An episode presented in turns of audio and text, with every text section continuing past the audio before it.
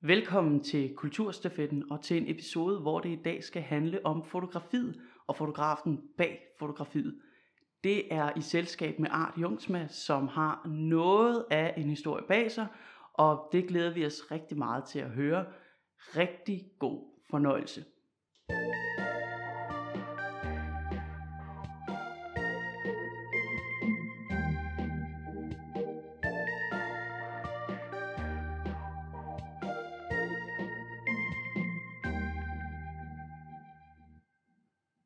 Velkommen til, Art. Tak fordi du måtte kigge forbi. Jamen, det er jo en sand fornøjelse. Art, du er jo øh, fotograf, øh, men udover at have den flotte titel, så, øh, så er der også en person bag. Og til at starte med, kunne jeg godt tænke mig, at vi prøvede at få sat lidt flere ord på, hvem Art er. Øh, både sådan i det private, men jo også som fotograf. Der kunne du måske hjælpe mig med lige at komme med de første første slagord, du altid fyrer af, når du skal præsentere dig selv for nogen fremmed? jeg er usædvanligt stille her. Meget atypisk. Uh, jamen, jeg er Arti Osmar. Uh, øhm, jeg er fotograf. Jeg er oprindelig i Holland. Jeg er hollandsk hollander. Uh, øh, flyttede til Danmark, da jeg var 30 år. Og uh, har fotograferet fuldtid i de sidste 15-20 år. Og inden der arbejdet som journalist. Og sådan flydet langsomt fra det ene til det andet. Så.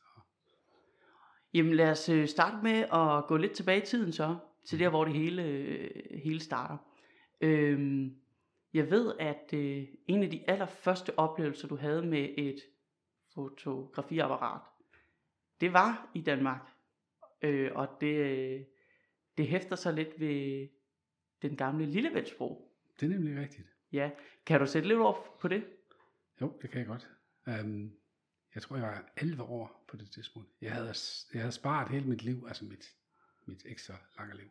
Jeg har samlet 110 gylden, og det svarer til i dag 350 kroner, tror jeg. Ikke dagens værdi, men altså omregnet. Det var 3, 3 kroner for en gylden. Og jeg havde besluttet, at jeg skulle købe et fotografiapparat for det. Jeg var meget interesseret i fotografi. Og mine forældre, de synes, at pengene, dem skulle man, dem skulle man spare op, til man var stor. Og jeg jeg argumenterede imod at sagde til min far, at, øh, til min far og mor, at øh, de der, de der 110 gylden, dem vil jeg kun blive glad af i dag. Altså, hvis jeg havde dem stadigvæk om 10 år, så var der ingen penge for mig længere. Så nu var det virkelig nogle mange penge.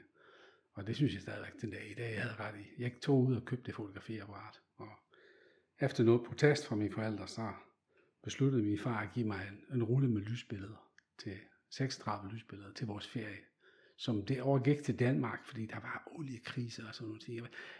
Vi skulle til Danmark, vi plejede at tage til, til Alperne ned i Schweiz og Østrig, og vi kunne ikke komme derned, fordi det var for dyrt at køre så langt. Og så tog vi op til Danmark i stedet for, og min far og mor, de anede ikke, hvor dyrt Danmark var, så det var, det var en katastrofeferie. Men, men Fældsled Strandcamping på Fyn. Men, men det, nummer to billede, jeg tog på den serie, den rulle med lysbilleder, det var nemlig ud af bagruden af, af bil, af Lillebæltsbroen, fordi det synes jeg godt nok var det 8. verdensved, uden at jeg havde set det. Så. Og, og rent teknisk, hvordan, hvordan fungerede det dengang øh, med at få taget de her billeder her? Jeg tænker, det vel ikke øh, ligesom i dag, hvor man bare har en smartphone og hurtigt får Nej. taget et billede? Nej, det var sådan en gammeldags kamera med, med film i, og, og så når man kom hjem, så gik der seks uger, tror jeg, før man fik sine billeder, billeder tilbage. De skulle sendes ud til et laboratorium Altså det var, fordi vi tog lysbilleder, så gik det ud til et eller andet laboratorium, jeg tror endda i, i udlandet. Um, så der gik lang tid, før man havde sin ferieminder tilbage. Jeg, jeg skød 36 billeder i en, øh, en hvad er der, Svendingebakke, Svendinge Kirke og Legoland. Så en halvdel, halvdel af rullen gik til Legoland, og så, så lidt fra dernede fadsled. Men uh, ja, det, det bedste billede var helt klart billedet ude i bagruden af, af Lillebadsbroen. Yes. Og, og allerede der dengang var du så klar over, at øh, du kunne godt tænke dig et liv med et kamera i hånden. Ja, altså, ja, den allerførste gang, jeg kan huske, at jeg blev spurgt i skolen, hvad jeg ville blive, der skrev jeg naturfotograf.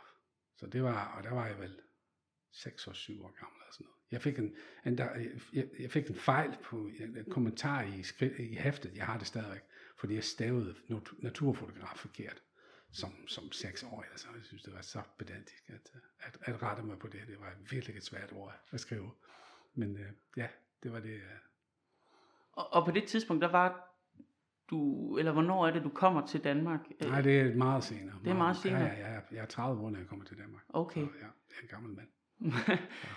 men men øh, du havde så en af dine første oplevelser med fotografiet i Danmark og sådan noget der. Ja. Så lad os prøve at øh, springe lidt frem i tiden igen så. Fordi, øh, hvordan ender du egentlig i Danmark? Altså, vil du have den korte udgave? Altså, Ja, det bestemmer du selv. jeg har en fantastisk historie i min familie, som min, min søn, han sidder på Æbeltoft Filmskole lige nu, og han er i gang med et projekt, som handler om manden, der ringer den forkerte dørklokke. Og det er sådan en legendarisk mand i vores familie, der har sørget for, at mine børn er født. Og der er nemlig der er en englænder, der i 1988 ringede den forkerte dørklokke. Og hvis det ikke var sket, så var jeg aldrig flyttet til England. Så var jeg aldrig flyttet til Danmark efter så var mine børn aldrig blevet født. Så det er den korte udgave. Du får ikke historien om manden, der ringede den forkerte dørklokke, selvom den er virkelig interessant. Men øh, jo, jeg, mødte, jeg, jeg flyttede over til England for et job.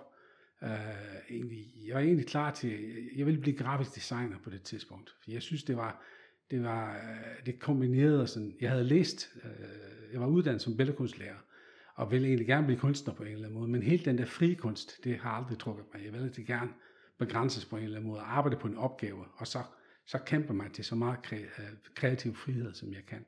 Og det synes jeg godt, man kunne inden for grafisk design. Så jeg havde egentlig besluttet, at jeg skulle blive grafisk designer. Men så blev, fik jeg et opgave fra London, hvor de gerne ville have, hvor de spurgte, om jeg ville løse en opgave for dem, som de synes, at jeg var den rigtige til. Og så tænkte jeg, ah, okay, det gør jeg lige. Den chance at bo i London i et par år, den kan jeg ikke lade gå. Så jeg flyttede til, til England der, og mødte nogen i England, som flyttede til Danmark, som jeg så mødte i Danmark igen, og hvor ved jeg blev hængende her. Øh, men i din tid i England, mm. øh, uddannede du dig inden for noget der? Det har intet, intet med fotografi eller kreativ, kreativ fag at gøre. Jeg var, jeg, militærnægter, jeg var militærnægter i Holland, og så skal man lave en form for socialarbejde. Og der arbejdede jeg med øh, biblioteker, øh, øh, universitetsbiblioteker i Afrika, med at hjælpe dem med at fylde op i deres øh, samlinger. Um, og det var et, et ret unikt projekt. Det var kun et projekt i verden. Uh, og det, det ville englænderne gerne have. Så jeg var sådan set den rigtige person til at spørge om at sætte det projekt op i England. Det gjorde jeg i to år. Og så stoppede jeg i den verden. Så. Men, men den rejse dertil, øh, var det noget, du synes var fedt? Eller, eller var det sådan en jo. bump på vejen? Nej, nej, nej. Alt er vigtigt. Og så kommer du til Danmark, og øh, du skal øh, etablere dig ja. øh, kan man vel godt sige. Og øh, når man kommer udefra og ikke er født i Danmark, hvordan, hvordan starter man? Ja, det var faktisk ikke så nemt. Altså, når man ikke snakker sproget, fordi godt nok snakker alle dansk og engelsk, men, men, men hvis man vil arbejde i Danmark, så skal man egentlig kunne snakke dansk. Så det skulle der egentlig til først. Jeg prøvede faktisk lidt som musiker, så man laver noget, sådan noget uh, jingles-agtige ting, altså og så kommersiel musik. Jeg lavede en del musik som uh, i min ungdom. Men det gik ikke rigtigt, det kom ikke rigtigt, ikke, uh, det blev ikke rigtigt til noget. Jeg havde arbejdet som journalist i nogle år i Holland allerede ved siden af det der arbejde, som jeg snakkede om. Og det, det begyndte at rulle. Jeg arbejdede for The, The Times Higher Education Supplement, skrev om uddannelse, øhm, som der også er en grund til, ikke, som vi ikke skal gå ind i nu, men jeg blev så i virkeligheden international uddannelsesjournalist. Så jeg skrev om internationalt samarbejde inden for uddannelse. Og det gjorde jeg fra midten af 90'erne til til midten af nullerne. Og så kom den tid, hvor, øh, hvor avisen begyndte at få færre penge på grund af internettet. Og, øh, og fordi jeg altid arbejdede i udlandet, og man fik som normalt en fotograf med, så kom den tid, hvor, øh, hvor der ikke rigtig var penge til det længere. Og hvis man så kunne begge dele, man kunne skrive, og man kunne fotografere, så fik man jobsene. Så, øh, så det gjorde jeg, og, øh, og så, så gik der ikke ret lang tid. Jeg tror 3-4 år, så begyndte fotografiet at tage overhånd. Og fik jeg mine første store kunder her i Odense, Øh, det har nok været sidst i nullerne der omkring. Og så gik der et par år, så, så skrev jeg stort set ikke mere. Jeg skriver stadigvæk en lille smule, men øh, næsten ikke mere. Så. Og kan du så prøve at hjælpe med at danne os et lille overblik over de kanaler, du ligesom øh, arbejder under? Øh, hvad tager du billeder af? Fordi du, jo, du har jo et bredt spektrum ja, det, er, det har jeg. efterhånden, ikke? Ja. Øhm, så måske du lige kunne hjælpe os med sådan at skitsere dine retninger inden for den her verden her. Altså i de år, hvor jeg arbejdede her på Fyn, der har jeg haft sådan nogle tre hovedgrupper af ting. Altså den første, det er stort set alle forlystelse på Fyn. Jeg tror, så vidt jeg ved, at den eneste større forlystelse på Fyn, jeg ikke har fotograferet for, det er Vissenbjerg Terrarie. Så de andre står jeg, dem, dem har jeg, dem har jeg fotograferet. Så generelt det, oplevelsesøkonomien agtigt Ja, altså, så Esko, Slot, Drama, øh, og Fjordbalt, øh, her er Åfarten og øh, Odense Museer. Um, det, var en, det var en stor del af arbejdet, en tredjedel af arbejdet har det været det sidste år. Så, øh, så, så er der næsten ingen folkemusikere i Danmark, jeg ikke har fotograferet. Og det kan jeg altså ikke fortælle dig, hvorfor. Det er bare sådan vokset. Jeg fotograferede frivilligt for Folklub Fyn her på et tidspunkt på Dexter. Og sådan tror jeg, for de fleste musikerfotografer, musikfotografer, der går det på den måde, at de, de fotograferer lidt frivilligt på posten eller et eller andet sted, og så, så begynder der at komme noget ud af det. Det begynder at vokse. Og, og folkemusikken, jeg er ikke en helt stor fan af folkemusik, men, men miljøet er fantastisk. Det er, det, det, det er et meget uh, ægte miljø på en eller anden måde. Jeg kan, vildt godt lide miljøet, og, og har meget, meget tæt samarbejde med, med nogle af, af de fremmeste folkemusikere i Danmark. Så, og fotograferet noget på tønder, det, det passer sig ikke så godt. De sidste par år har jeg ikke kunnet gøre det, men uh, Folk Baltica uh, Festivalen i Flensborg og Syddanmark, det fotograferer jeg hvert år. Og så øh, jeg har jeg mange i studiet i dag også, altså mange musikere, og laver musikvideoer også til, til folkemusik. Og det lyder jo, og det er jo også sådan, at du har rigtig travlt og har rigtig mange øh, folk, du arbejder sammen med og laver projekter for. Øhm, men jeg kunne måske egentlig godt tænke mig lige at, at springe lidt tilbage igen, fordi fra det her med, at det var svært at etablere sig i Danmark, til vi ret hurtigt kommer over og snakke i, det faktisk det går ret godt nu, ikke? Ja, lidt for godt. For, for, fordi hvad, hvad er det, du tænker, og, og nu må du gerne være ærlig, ikke? Altså, hvad er det, du kan? Fordi jeg tænker, at lande sådan nogle store navne der, attraktioner, der gerne vil have dig til at komme og tage billeder, det er jo noget af en anerkendelse. Det vil ikke alle, der bare lige kan få lov til det. Jeg tror, at det, jeg har gjort rigtigt inden for fotografiet, det er, at jeg,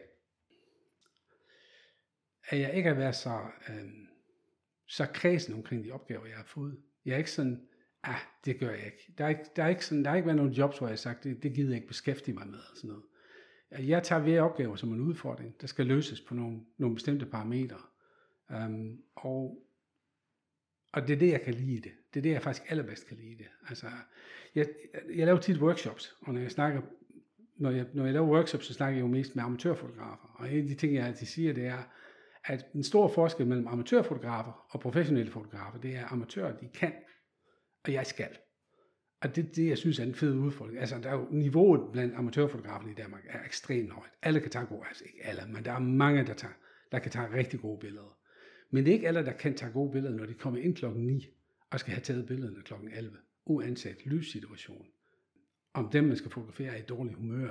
Øh, alle de ting, der spiller ind, når man skal aflevere en serie på, på timeløn. Ikke også?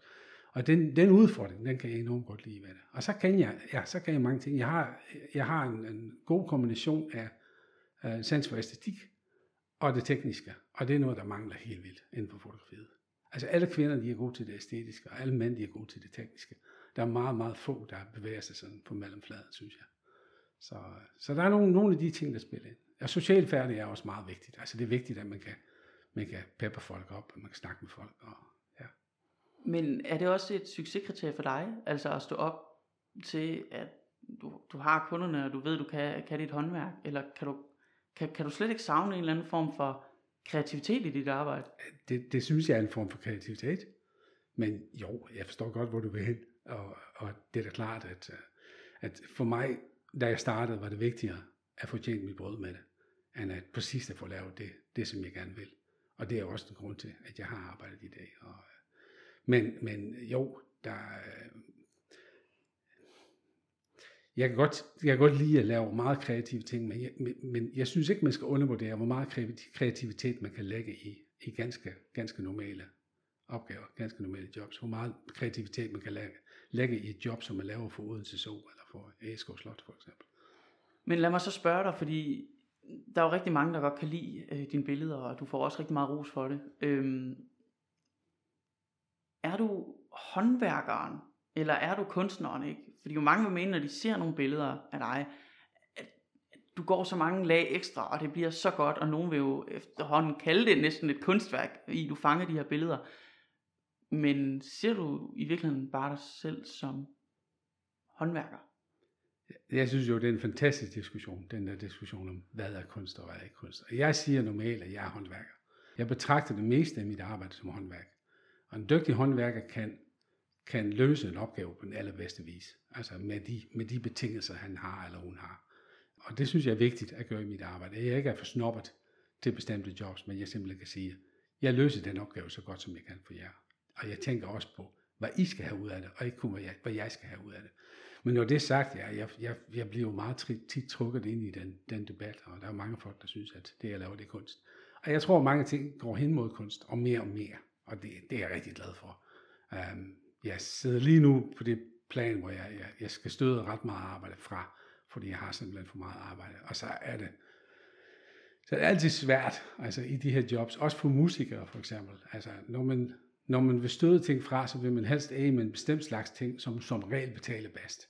Altså, det er de bedst betalende jobs, som man helst vil af med.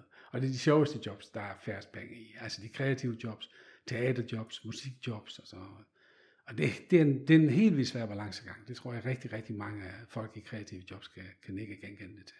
Og der sidder jeg nu i den luksussituation, at jeg begyndt virkelig at kunne sige, okay, jeg kan godt droppe nogle, nogle af, nogle af de, de hårde kommersielle jobs, og begynde at, uh, fordi jeg har, jeg har meget mere på det rigtig kreative område. Kunst, ren kunst. Men man kan jo også sige, at du er jo også en del af et bindeled, ikke? Øhm, måske du kan give mig ret i det, at når der er en kunstner, der kommer og får taget øh, nogle flotte portrætbilleder af dig, ikke? Øhm, så er du vel så er du vel bagmanden, ikke? Altså for at de kan udstille sig selv, ikke? Øhm, og der bruger vi jo tit det her med, at vi krediterer øh, fotografen, ikke? At du bliver den her mellemmand her. Så man kan sige, du er vel en eller anden vis grad form af den her DNA-tråd på en eller anden måde. Men kan du, kan du nogle gange godt føle dig sådan lidt øh, gemt bag billedet? Men det er faktisk lidt interessant, det du siger nu, fordi du får det til at lyde rigtig godt, men du kan også bare sige, at jeg er din marketingansvarlig, eller din, din, din, din influencer, eller hvad ved jeg. Altså, det, det, det hele afhænger så meget af, hvordan du definerer tingene. Altså, det er rigtigt, at jeg har en vigtig rolle der. Men jeg synes faktisk ikke, at jeg savner, øh, øh, øh hvad, hvad kalder man det, scenelyset, rampelyset. Øh, det, det er faktisk en del af det fede, synes jeg, ved at være fotograf, at man, man har rampelyset, uden at, uden at skulle blive genkendt på gaden. Altså, det er lidt fedt, at man har den rolle, man har. Øhm, på dine forskellige Instagrams, der har du jo, øh, ja, du har jo rigtig mange kontier, og øh, hvis man tør give sig ud i det, kan man jo starte med at finde din overordnede konto, og så refererer du til dine andre øh, veje. Yes. Øh, og der har du blandt andet også en øh, Instagram, hvor du viser dine naturbilleder. Hvad er det, øh, naturen kan, når du fotograferer den? Altså, jeg, jeg tager ud i naturen for at fotografere i bund og grund på den samme måde, som en fisker tager ud at fange fisk, og som en jæger tager ud for at skyde dyr. Øhm, jeg, jeg, det er naturoplevelsen, der, der er en stor del af det for mig. Men når det er sagt, så er mine naturbilleder nok om noget mere genkendelige end, end noget af det andet, jeg laver. Fordi, fordi det er helt klart, altså der er mange folk, der siger, at det, det kan de genkende, at jeg har taget det billede, eller øh, øh, så jeg lægger meget i det. Jeg lægger meget, øh, og det, det, det, det kommer så lidt ubevidst. Men jeg lægger meget, øh, jeg tror, jeg lægger meget historie i billederne omkring, hvordan vores natur er under pres og, og, og, og truet. Um, så det er altså ikke kun bare at ligge der og fange, fange sjældne fugle, eller at næsten tværtimod, fordi det æstetiske, det er det, det, det, er det vigtigste i naturbillederne for mig. Og det, jeg kan ikke lade være med at tænke sådan helt, øh, set op fra, at der har fotografen jo faktisk en unik mulighed her, i både at kan lave det lidt mere kommersielle arbejde, men jo faktisk også tage, tage fotografen med ud i fritiden. Hvorimod andre, øh, hvad kan man sige, øh, som skuespiller for eksempel, ikke? Altså der er det svært at være professionel, og så også lige skulle lave en forestilling mm. øh, frivilligt, fordi det, der, der er du lidt fanget, det kan du ikke rigtig, vel? er, er du måske selv klar over, at der har du en kæmpe fordel der? Jeg forstår, jeg forstår, hvad du snakker om, men det er ikke kun en fordel. Altså, jeg, jeg er jo sådan lidt en person, og nu går vi ind i nogle, nogle lidt mere psykologiske dybder der. Det må vi godt. Ja, det må vi gerne, det ved jeg godt jeg har altid haft svært ved at holde interessen i noget, jeg tjener penge med. Jeg, er, tit, jeg, jeg er meget nemt at begejstre. Altså jeg bliver meget nemt begejstret for ting, og dykker fuldstændig ned i det, går helt amok.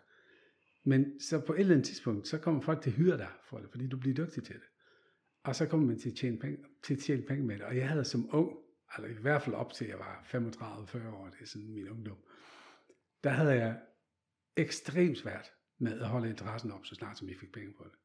Jeg har, jeg har arbejdet som computerprogrammør i, i nogle år, som jeg synes var vildt spændende, mega fascinerende. Altså, vi snakker helt tilbage i, i omkring 1990, de der basis uh, pro, pro, øh, programmeringssprog. Og jeg synes, det var vildt interessant, indtil jeg fik et job, og jeg synes, det, det, det, det droppede interessen med det samme. Jeg har aldrig prøvet, bortset fra lige de der, det der første år, hvor jeg flyttede til Danmark, at blive professionel musiker, fordi jeg var dødsens bange for, at jeg ville tabe glæden i at lave musik. Og det har jeg altid været rigtig bange for med fotografiet også, at det vil komme til at ske på et tidspunkt. Så, så for mig er det næsten to forskellige ting. Den ene er en hobby. Det er naturfotografi. Og den anden, det er mit arbejde. Og det er, det er faktisk noget helt, helt andet. Så selvom det hedder fotografi alle sammen, så, og så vil jeg gå så langt, at jeg siger, at, at de forskellige fotografjobs, der er i Danmark, altså fra produktfotograf til modefotograf til familiefotograf, det er så forskellige jobs. Det eneste, der, der, der, der er det samme i alle jobs, det, altså det er ikke engang, men det er, at du bruger et kamera for at tage billeder. Selve kameraet vil være meget forskelligt for mig fra forskellige jobs til forskellige jobs også. Så. Men har du noget ud over fotografen? Du, er en anden kasket, du ligesom tager på øh, ved siden af i, i fritiden, ud over øh, naturfotografierne? I fritid? Ja. Jeg har ingen fritid. Du har ingen fritid? Og det, men det er jo faktisk meget interessant, altså... Vi har faktisk meget, meget lidt fritid, men, desværre. Det er vel også ofte sådan, når der hvor der skal tages billeder, der hvor du ofte tager billeder, det er jo når folk er ude og opleve noget, og er på øh, bryllup, og ved at du fotograferer til, og, og andre ting, ikke? Altså, hvornår holder du fri? Ja, jeg har ikke så meget fri, desværre. Men det er ikke fordi, det er fordi, jeg, jeg er ekstremt dårlig til at sige nej til folk. Det er min allerstørste svaghed. Så når jeg har en kunde, så er det en kunde for livet. Så jeg kan simpelthen ikke sige nej til dem. Så det, det, det er et forfærdeligt problem. Det er jeg sådan virkelig hårdt i gang med at, at arbejde med. Men øh, så det, det er simpelthen ikke et aktuelt spørgsmål lige nu. Jeg, jeg har ikke fritid nok til, til at tage mig af mine, af mine, ja, mine hobbyaktiviteter. Så. Og, og der kan jeg ikke lade mig at tænke, det her med, at du, du har, du har succes øh, på mange parametre. Øhm, hvordan er det også at have bygget en succes op, der ligesom hele tiden vender tilbage til en uden dig, så var succesen der ikke. Altså giver det mening, øh, sådan i forhold til virksomheder, for eksempel, ikke? Der kan du lave et eller andet, og så er der nogle andre, der ligesom kan tage det, men du er kun det værd, fordi du selv er der. Hvordan er det? Det er mega stressende. Jeg synes, det er kæmpe stress. Mm. Altså det, at, at øh, hver job, man tager hen til, er man hovedperson egentlig på en eller anden måde. Altså det, det, det hele bygger fuldstændig omkring. Altså du er inviteret, du skal, det er dig, der er fotografen, du skal, der kommer selvfølgelig mennesker, man skal fotografere, der er nogle mennesker, man skal man fotografere for, de kan erstattes, og du kan ikke erstattes på det tidspunkt. Altså det kan du selvfølgelig. Du kan selvfølgelig aflyse jobbet det måned før, men det, det giver mig rigtig meget stress. Det gør det. Det er en, øh, øh, og for meget også. Men det er især de der jobs, som, altså, hvor man arbejder i, i større flokker, hvor man arbejder med, med mennesker, øh, øh, for eksempel når der skal fotograferes familier i, i Odense Zoo eller Eskov Slot, det er nogle, det er nogle på Eskov, det er sådan nogle typiske, mere komplekse jobs, hvor man skal have mange, mange, øh, styr på mange ting, der er mange ting, der går galt. Man er sådan lidt one-man army, jeg arbejder ikke så meget med, med, med assistenter. Det giver rigtig meget stress det er for mig aften før, jeg kan, kan godt uh, ligge vågen i, i sengen, og især bad i sved om morgenen og sådan. Og så kom jeg ud af jobbet, og så var jeg så totalt høj, som jeg, som jeg har snuset den lige i kok. Altså, det er sådan helt, når det hele er gået, gået godt, så det får man ikke. Jeg tror, du kan kende det fra, uh, fra teater. Det er præcis det samme nemlig. Jamen helt sikkert. Man er pisse nervøs, inden man går op. Og når det hele klapper, så er, så er det, er sådan, det er sådan en god fornemmelse. Der er ingenting, der kan sammenlignes. Men hvordan arbejder du? Altså, fordi det er jo ikke en, øh, det er jo ikke en hemmelighed, at der er rigtig mange, der, der arbejder med ret stort pres, altså bliver stresset. Øhm, og, og, og det har du i godsøjne jo heller det, du har jo ikke råd til det, ikke? Øh, Nej. som du selv er inde på, ikke? Gør du der slet ikke nogen ting, der gør, at det bliver nemmere, eller hvad gør du noget, nogen måske kunne lære noget af? Ja, det vil jeg også ønske. Det eneste, jeg kan gøre, det er at droppe de ting, som stresser mig mest. For jeg tror, der er andre folk, som er bedre til det, end jeg er. Altså, og det er jeg i gang med nu. Der er nogle ting, de, de, de ting, der stresser mig allermest. At, der kan mig mest. Stress er lidt et forkert ord, tror jeg, fordi stress, vi, vi, vi, uh, vi tænker om stress som noget, der foregår på lang tid. Altså, man er stresset i et halvt år, og så bliver man depressiv, og så tager man til psykolog, og så er det udstået igen. Altså det her, det er sådan virkelig sådan meget kontant stress, en, et døgn før et job. Men når jeg har et job om, om, om dagen, når jeg vågner om morgenen, og jeg ved, at jeg har sådan en type job om dagen, så er jeg, så er jeg spændt, så er jeg stress, altså stresset på en, på en negativ måde. Det er ikke rart. Så, øh, så er det federe at lave mange andre ting. Men det har jeg til gengæld også rigtig meget af. Så Og det har du. Og en af de ting, øh, du blandt andet ved, jeg har en kæmpe passion for, det er hele konceptet omkring bysymfonier. mm, ja. Ja, og kan du ikke prøve at tage os lidt med ind i, i det univers? Hvad er det for noget? Ja, det er noget helt nyt, men, men det er, når vi nu snakker om, om ting, man gerne vil, vil hen til og arbejde hen til, så er det en af de ting, jeg virkelig, øh, ja, der ligger mig meget nær. Det er, um, jeg arbejder lige nu sammen med et, øh, et orkester, et moderne klassisk orkester i Aarhus, der hedder Lydenskab, som laver blandt andet nogle bysymfonier, det de kalder bysymfonier. Og det i praksis betyder, det er, at vi tager ind med en komponist, en forfatter, mig som videograf, det er altså ikke som stedsfotograf, men som videograf, um, og nogle musikere, tager vi ind til en by og snakker med alle folk, vi kan snakke med. Altså, vi snakker med borgmesteren, vi snakker med erhvervsledere, vi snakker med, um, uh, vi går på bodega, vi snakker med folk i gågaden, vi snakker med børn, vi snakker med sportsklubberne. Hvad er den her by for en størrelse? Den første, jeg var med til, det var i Herning, og jeg kender ikke Herning særlig godt. Så der gik vi ud og spurgte simpelthen sådan helt abstrakt, altså er Herning rund, eller er Herning firkantet? Er Herning rød, eller er Herning grøn? Er Herning hurtig, eller er Herning langsom? Og ud fra det, så begynder man langsomt at danne sig et billede af den by på sin egen, på sin egen måde. Ikke også? Så komponisten går i gang med at komponere en symfoni, som orkestret så udfører. Og jeg er scenograf med mit videoarbejde til den, til den udførelse. Så jeg filmer, og jeg klipper mit, altså ligesom en DJ faktisk. Altså en DJ tager nogle lydklips og klipper dem sammen. Um, og så, så spiller jeg faktisk live til forestillingen. Så jeg står faktisk og VJ hedder det. Det Der er virkelig noget, der hedder VJ.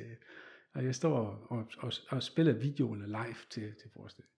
Det synes jeg er fantastisk. Altså, det er jo det er jo en de fedeste ting, man kan lave. Det, og der, der synes jeg virkelig, men, men, man lægger meget tæt op af det, jeg vil kalde kunst. Altså, der er virkelig ikke meget, meget ren håndværk tilbage i det. Så, ja. Det er vi i gang med nu. Det, vi, har, vi skal lave Aarhus her øh, næste måned. Så har vi lavet fem stykker. Og så, øh, det regner jeg ikke med, var det sidste, fordi det er faktisk populært, det der. Og der er penge i det, tro det eller ej. Altså, ja. Men Hvor længe tror du så, det var ved? Altså, Ja, det er et godt spørgsmål. at- tak skal du have. Det var et godt spørgsmål. Ah, det ved jeg ikke. Altså, hvis jeg får lov til at udvikle mig, en af de store udfordringer, det har vi ikke været inde på, men en af de helt store udfordringer som kreativ fotograf, er at få lov at udvikle sig. Når man er fotograf, så bliver man hyret af folk, der har set noget, som du har lavet. Og det er ikke nødvendigvis det, som du stadigvæk gerne vil lave. Og det igen tror jeg også måske går lidt tilbage til, jeg tror der er mange skuespillere, der har samme problem. Når man har lavet en rolle som banditten, så kan det være rigtig svært at komme ud af den der rolle, fordi man bliver hyret til den samme rolle igen.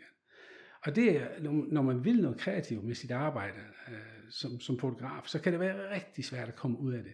Hvis man har taget nogle rigtig, rigtig flotte bryllupsportrætter, så bliver man ved at blive hyret til bryllupper. Hvis man på et tidspunkt tænker, at jeg vil gerne videre til noget andet, eller jeg vil gerne lave det på en anden måde, det er endnu farligere, så, øh, så, så kan det være rigtig svært at overbevise folk om, at man, man også kan noget andet. Hvis man er selv er kunstneren, altså også hvis man bliver hyret som kunstner, og det gælder faktisk også rigtig mange musikvideoer, um, altså inden for musikken er det lidt det samme. Der er to forskellige måder at blive hyret på. Den ene er en person, der hyrer dig, og som micromanager dig, som ved præcis, hvad de gerne vil have, um, og som, som konstant retter på alt. Og så, så skal man altså bare ikke hyre mig uh, inden for det genre. Um, altså, hvis, hvis en musiker kommer til mig og siger, jamen jeg er musiker, det er mig, der har forstand på musik. Jeg hyrer dig som videograf, det er dig, der forstand på video. Um, så, så er det fedt at arbejde. Så, man, så løfter man arbejdet til et helt nyt niveau. Og den, den sidevej, for nu at komme tilbage til de der bysymfonier, der har jeg jo meget mere frihed, fordi det, det handler om min fortolkning. Det er det eneste, de spørger mig om. Det er simpelthen, vil du give en visuel fortolkning af det, vi laver som musikere? Vi er ikke visuelle, vi er auditive. Du er, du er videograf. Vi hyrer dig, fordi vi kan lide det, du laver, og den måde, du arbejder på. Um, så der kan jeg godt udvikle mig. Der kan jeg godt, der kan jeg godt uh, ja. Men, men hvad tænker du opskriften er for fotografer, der måske sidder og lytter med, ikke? Altså, øh, og ligesom at komme over det problem, der ligesom er med at have svært ved at udvikle sig? Det har fem Instagram-accounts. Nej, men faktisk er Instagram meget, meget vigtigt for mig. Jeg bruger Instagram på en helt anden måde. Jeg, har jo, jeg, jeg laver ikke reklame. Jeg har aldrig lavet reklamer. Jeg har arbejdet nok. Jeg skal, jeg skal, jeg skal, jeg skal simpelthen ikke, jeg skal helst ikke lave for meget reklame. Så jeg bruger min Instagram til noget andet. Jeg bruger min Instagram til at vise, hvad jeg gerne vil gøre i fremtiden. Så jeg eksperimenterer lidt mere, især hvad jeg laver inden for portræt nu, fordi jeg har jo studie på Sandholm Gård her, altså øh, øh, der ved den romantiske have. Um, og det, det, der, der laver jeg ikke super meget nu, men jeg kan helt vildt godt lide det der helt intense portrætarbejde med en på en med mennesker. Um, og det er noget, som jeg bruger en, en ny Instagram-account til at, at eksperimentere helt vildt med portrætter og vise de ting, jeg eksperimenterer med. Så jeg ikke løber den risiko, at, at, at folk hører mig, fordi de har set noget fedt, som de gerne vil have kopieret på præcis den samme måde. Så jeg tror, at hvis man vil det, hvis man er som fotograf sidder lidt fast i det, man har lavet i de sidste, de sidste to-tre år, så må man så må man vise resten af verden, hvad man kan, og det, der er sociale medier jo ideal. Altså på et tidspunkt skal der nok være nogen, der siger, det der, det kunne vi godt tænke mig, at du, du lavede til os. Så. Og, og i hvilket omfang? Altså jeg tænker, at vi får de der sociale medier kastet i hovedet hele tiden. Øh, og især Instagram er jo et rigtig varmt medie, ikke? Ja. Kan det ikke blive en lille smule stressende også, ikke? Er det ikke også noget med at, tage det lidt med ro, eller hvor ligger balancen henne? Ja, det, for mig har det aldrig været sådan helt stresset, men jeg kan godt se folk rundt omkring mig, der bliver helt vildt stresset omkring det. Det, det, det gør jeg ikke, altså det overtager.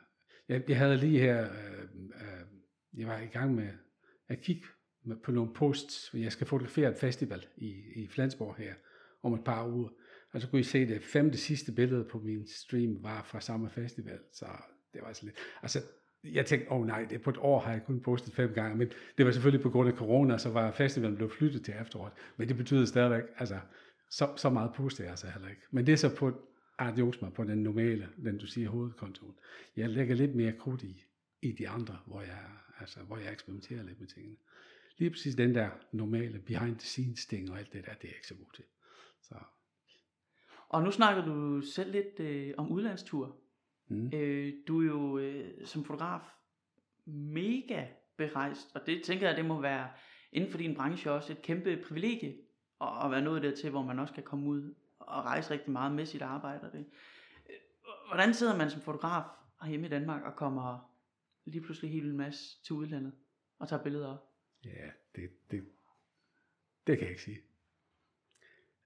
Igen, lidt det samme som jeg snakker om med folkemusikken. Det, det er noget, der er rullet sådan langsomt. Uh, jeg har, øh, jeg fortalte lige før, at der var tre dage, mit arbejde var bygget op af, og vi nævnte faktisk kun de første to. Og den tredje, det er faktisk, det er et helt banalt, det er internationale events. Det er sådan nogle ret store events, som jeg fotograferer. Det er noget, jeg vildt godt kan lide. De fleste fotografer, de laver det kun for at få uh, lidt ekstra pålæg på, på bådet, fordi det betaler ret godt. Um, og det er store jobs som regel, sådan to heldags jobs. Så, men jeg kan faktisk helt vildt godt lide det. Og jeg arbejder meget sammen med et, øh, et eventbyrå i, i Oslo, så jeg arbejder rigtig meget i Oslo. Um, men er igennem det også uh, blevet hyret efterhånden til events rundt omkring i hele Europa. Så uh, det, er en, det er en tredjedel af arbejdet, en halvdel af indtægten. Um, det, det ligger i internationale events. Um, dem har det jo ikke været så mange af. Det var, det var den store coronakatastrofe de sidste, de sidste to år. De, der blev, jeg fik jo tabt, jeg tabte jo, øh, jeg tror en tredjedel af mit arbejde, mit 2020 arbejde på, på en uge, der i marts. Uh, alt blev aflyst simpelthen. Um, men, men overlevede så fint på andre ting. Så var det tid til andre ting. Altså når man er fuldt booket, så er det jo altid nogen, der, der ikke kan komme til, så de kom pludselig til. Men det, det rejsearbejde, det kommer derfra. Og det er bare at starte med et event, jeg lavede, og folk, der begyndte at høre mig med, og som tog til udlandet, så man lærer flere folk at kende. Det tager tid. Det tager bare tid. Det gør det. Um, og apropos tid, så er vi nået til det tidspunkt i podcasten, hvor jeg godt kunne tænke mig, at øh, vi hørte øh, spørgsmålet fra sidste gæst her i podcasten. Og det er Ellen, og hendes spørgsmål, det kommer her. Nu har jeg været inde og kigge på øh, din øh, Instagram-art, og jeg synes, at øh, det er nogle virkelig fede ting, du laver. Jeg synes altid, det er meget fascinerende, når folk kan finde ud af sådan noget, øh, sådan noget visuelt noget, fordi jeg er overhovedet ikke særlig visuel. Jeg, er sådan, ja, jeg synes, det er virkelig fedt øh, og meget stemningsfuldt. Og det, jeg vil spørge dig om, er, hvad driver dig som kunstner? Jamen, det, det er mine følelser. Jeg er virkelig i min følelsesvold. Mere end, end mange andre, tror jeg. Og der tror jeg også, du får forklaring for mange af de måder, jeg arbejder på, og hvorfor det, det giver mig stress at, at lave de der jobs, der virkelig skal, skal passe præcis ind i, i, i nogle rammer, hvor alting skal klappe. og Så jeg er meget, meget følelsesmenneske, så ja. Og, og hvad tænker du, sådan, man kan lære af at, at få det her indblik fra en anden kunstner, der giver et spørgsmål videre? Altså sådan, er der nogle fælles synergieffekter, tænker du? Altså, det var, det var fedt at skulle, at skulle finde på et svar. Altså, selvom svaret kommer ret hurtigt, men det var, det, det er jo interessant at få spurgt sådan, sådan et helt, altså, da jeg hørte spørgsmålet, tænkte jeg bare, åh, oh, det var godt nok sådan helt generisk. Det var sådan virkelig, uh, kunne vi ikke være lidt mere specifikt? Men, men det er egentlig, det er et fint spørgsmål, og, ja, og det er måske også det spørgsmål af alle de spørgsmål, jeg har svaret her i dag, som jeg har det mest konkrete svar på, selvom det også er meget svævende. Men ja. ja, og du har haft tid til at forberede dig på det, ja. kan man ja, sige, ikke? og tænke over det, ikke? øhm, Art, jeg kunne godt tænke mig at, at snakke lidt øh, om drømme med dig. Øhm, om du har nogle, nogle drømme på det ene eller det andet plan. Noget du går efter i dit arbejde eller som person eller Det er et ret sjovt spørgsmål, fordi det har jeg altid gjort rigtig meget. Altså jeg har altid været meget drevet af, af, af fremdrift, at, at komme frem, at bevæge mig frem. Og, og jeg er en meget nysgerrig person. Jeg er meget, øh, jeg er meget ude i nye ting konstant. Jeg vil gerne afprøve nye ting konstant. Men det er faktisk noget, der har lagt sig en lille smule de sidste år. Så, så jeg bliver ikke kørt så meget af drømme længere. Jeg har stadigvæk en gammel drøm om, og det har ikke noget med fotografiet at gøre. Men på en, en dag vil jeg bare skrive en roman færdig. Og jeg har sådan en, en der er halvfærdig, og så har jeg en, der er en kvart færdig. Men jeg stopper altid bare på et tidspunkt. Det er jo altså fede projekter, men, men det bliver måske en gang, når jeg bliver pensionist, når jeg virkelig har tid til det. Men lige nu er det jo, mine jobs er ret kontant og sådan ret kort. Jeg kan ikke sætte mig ned i en måned og skrive om, uh, altså skrive en roman, eller uh, hvor man virkelig skal sætte sig dybt ind i tingene. Altså, det er måske en drøm. Men inden for fotografiet, Ja, er der nogen drømme der? Ej, jeg synes faktisk, jeg, jeg har et pænt fedt liv. Altså, jeg er ret tilfreds. Så, og, synes... og der er ikke nogen, du tager en masse portrætter, der er ikke nogen, hvor du tænker, hvis du kunne få lov til at tage et portrætbillede af, af en eller anden... Nej, det har jeg slet ikke. Der har du ikke Det har jeg slet ikke. Jeg har heller ikke. De, langt, de, langt de fleste naturfotografer er, er meget det, jeg kalder frimærkesamlere. De, de, de går op i at fotografere sjældne fugle. Og et billede er bedre, når det er en sjælden, et sjældent dyr, der er på det, end når der er et mindre sjældent dyr, der er på det.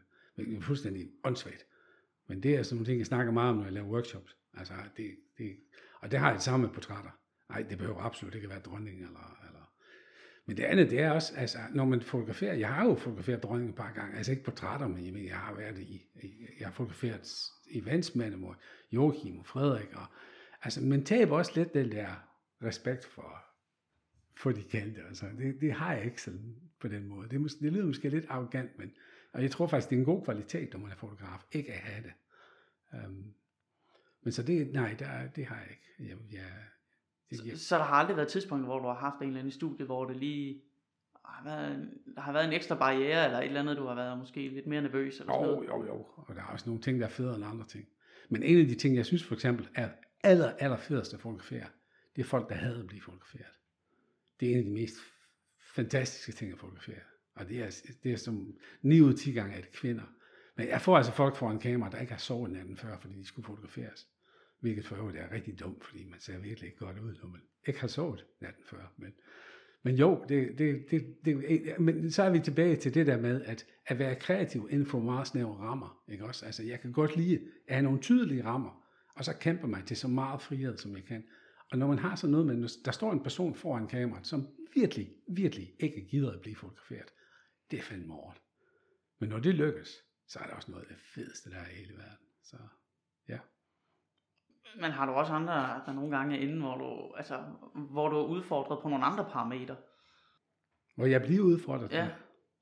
Det, det, det bliver jeg hver dag. Altså jeg, kom, jeg, jeg er jo miljøskadet. Jeg kommer ind i et rum, selv her, nu hvor jeg ikke skal fotografere. Jeg kommer ind i et rum, og det første jeg tænker, det er der, der, der og der. Det er det bedste sted at fotografere.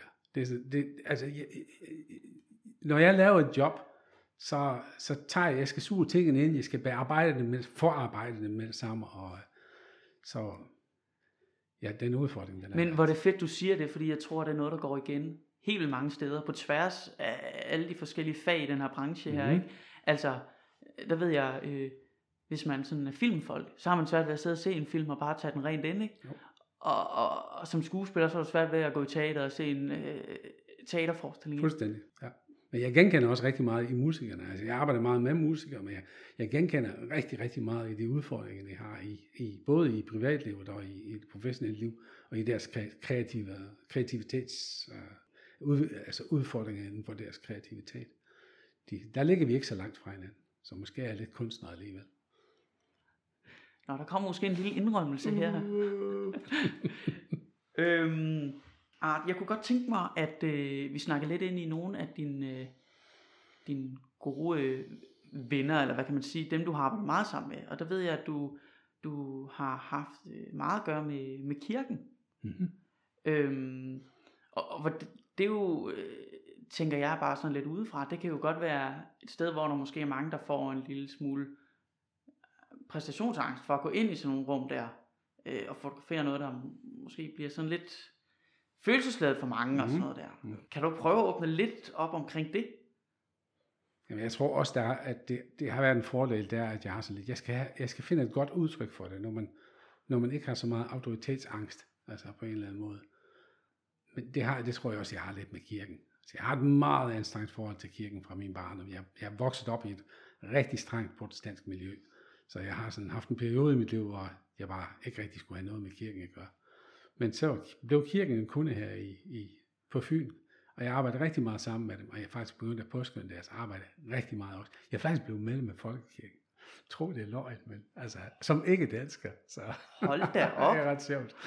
Og jeg er nok en af de få, der er gået i den retning. Og det er ikke, fordi jeg pludselig begyndte at blive troende, men jeg synes bare, at kirken gør noget, som vi mangler rigtig, rigtig meget i vores samfund. Det er at lave tingene på en uprætentiøs måde. Altså det, det samarbejde, de laver. De står lige præcis ikke og skriver på Instagram, se hvad vi laver, se hvad vi laver, se de går. Der var, der er så mange frivillige inden for kirkelivet her på Fyn, som laver noget sindssygt fedt arbejde. Og jeg får det set, fordi jeg arbejder, jeg fotograferer øh, årsmagasinet for, for kirken hvert år. Og det har et tema, et nyt tema hvert år. Og der, øh, vi går på besøg hos 8-10 øh, steder på Fyn, hvor de laver noget inden for det tema. Og det kan være børn og i kirken, det kan være øh, alle mulige forskellige temaer, der har, der har noget med, med kirken at gøre. Så jeg får set rigtig, rigtig mange steder, øh, hvad hedder det, i køkkenet af, af, af hvad, hvad, hvad der, blev bliver lavet nogle fantastiske ting inden for kirkens regi. Jeg synes virkelig, virkelig noget. Altså nogle af de ting, der, der, som jeg kan huske sådan hurtigt for eksempel, det var øh, gamle damer her i Odense, der lærer indvandrerkvinder at, at strikke. Og så kommer de der indvandrerkvinder, de kommer med deres kager igen, og, og, øh, og de, altså en, en, gammel dame i, i, øh, i Porup Kirke, som, som øh, lavede hvad hedder sociale aktiviteter for, for mænd, hvis, øh, hvis koner var døde. Altså gamle mænd, der var blevet, øh, hvad kalder man det på dansk, altså, når man har tabt sin kone. Nå. Um, vildt rørende, og så de gør det, de gør det uden, uden at det bliver bombastisk, uden at de skal fortælle, hvad de har lavet. Og de gør det bare som frivillige ud af det gode af deres hjerter. Jeg synes, det er fantastisk. Det er virkelig, virkelig, virkelig opløftende at se, hvor meget der egentlig bliver gjort på Fyn. også sandsynligvis i hele landet, men jeg, kan, jeg ser det jo kun på Fyn. Så. Og, og de historier, som det jo er, det er jo så din opgave at indramme dem i, i billedet. Absolut, ja. Og, og det giver jo så udfordringer undervejs, øh, det har vi lige været inde på. Jeg kunne godt tænke mig at spørge dig sådan, hvad er det billedet kan kontra et medie som video, eller nu, nu har du også arbejdet med tekst, ikke? Altså hvad, hvad er det billedet kan, som det andet ikke kan? Altså kontra video synes jeg er helt vildt svært at, at svare, fordi jeg synes, de ligger meget i hinandens far, men nogle gange skal det bevæge, nogle gange skal det ikke bevæge. Um, billeder har en anden form for æstetik, og jeg synes, når jeg, når jeg fotograferer til magasinet, så skal billederne understøtte historien, primært. De må gerne have en historie i sig selv også, men de skal primært understøtte andre historier. Når man er ren fotojournalist, så skal historien virkelig have, uh, billedet virkelig have en historie. I det her tilfælde, der er sådan lidt en sammensmeltning af, af æstetik og historie. Så igen skal jeg løse, jeg skal løse en opgave primært. Så jeg skal ikke bare sidde der og tænke, hvad synes jeg om den her situation, og hvordan kan jeg bedst fange den i et billede. Jeg skal også tænke på grafikeren. Jeg skal også tænke på kirken, der vil have den information ud i verden. Så, um, men men der, for mig ligger der lidt mere, uh, i, hvert fald, i hvert fald en anden form for æstetik øh, i æstetisk krav i, i, i stillbilleder, altså i, i stillfotos, end der gør i video. Det er noget helt andet med, med, med tekst selvfølgelig. Altså de to ting, de kan virkelig spille godt sammen på en eller anden måde. De, de komplementerer hinanden. Det gør video og fotografi jo ikke. Så, som sådan. Ah, der er ingen tvivl om, at øh, du beskæftiger dig med mange ting, og øh, vi har været inde på helt vildt mange ting nu. Øhm, når nu du sidder lige og øh, sunder dig lidt over alt det, vi har snakket om, er der så noget, du sidder med en følelse af noget, du ikke fik fortalt, eller noget, du godt vil sige, give videre? Et budskab måske? Et budskab? Ej, det synes jeg. Nu, du snakker nu om drømme, altså mit budskab, det er jo bare, det er, den totalt en total klassiker. Man skal simpelthen forfølge sine drømme. Man skal ikke lade, lade sig fortælle af sådan en fotograf som mig, at der ikke er penge i fotografiet længere, eller sådan noget. Hvis det er det, du vil gøre, så skal du fandme gøre det. Altså, gør dit bedste. Det er det ene, og det andet, det er, altså, det er meget, altså, det bliver set som et meget rock and roll job at være fotograf, og, og, og jeg siger altid, at det er det altså ikke, fordi det er, du ved, altså, men er, men det er også bare håndværk, og så, men det er altså et rock and roll job. Det er der alligevel. Det, der er det fedeste ved mit arbejde, det er alle de bagdøre, man får lov at se. Og det kan godt afstumpe en. På et tidspunkt kan man ikke rigtig se det mere. Men det er altså ret sjovt at komme ind bag sagen overalt. Altså som når man er sådan en alsidig fotograf, som jeg er, ikke også?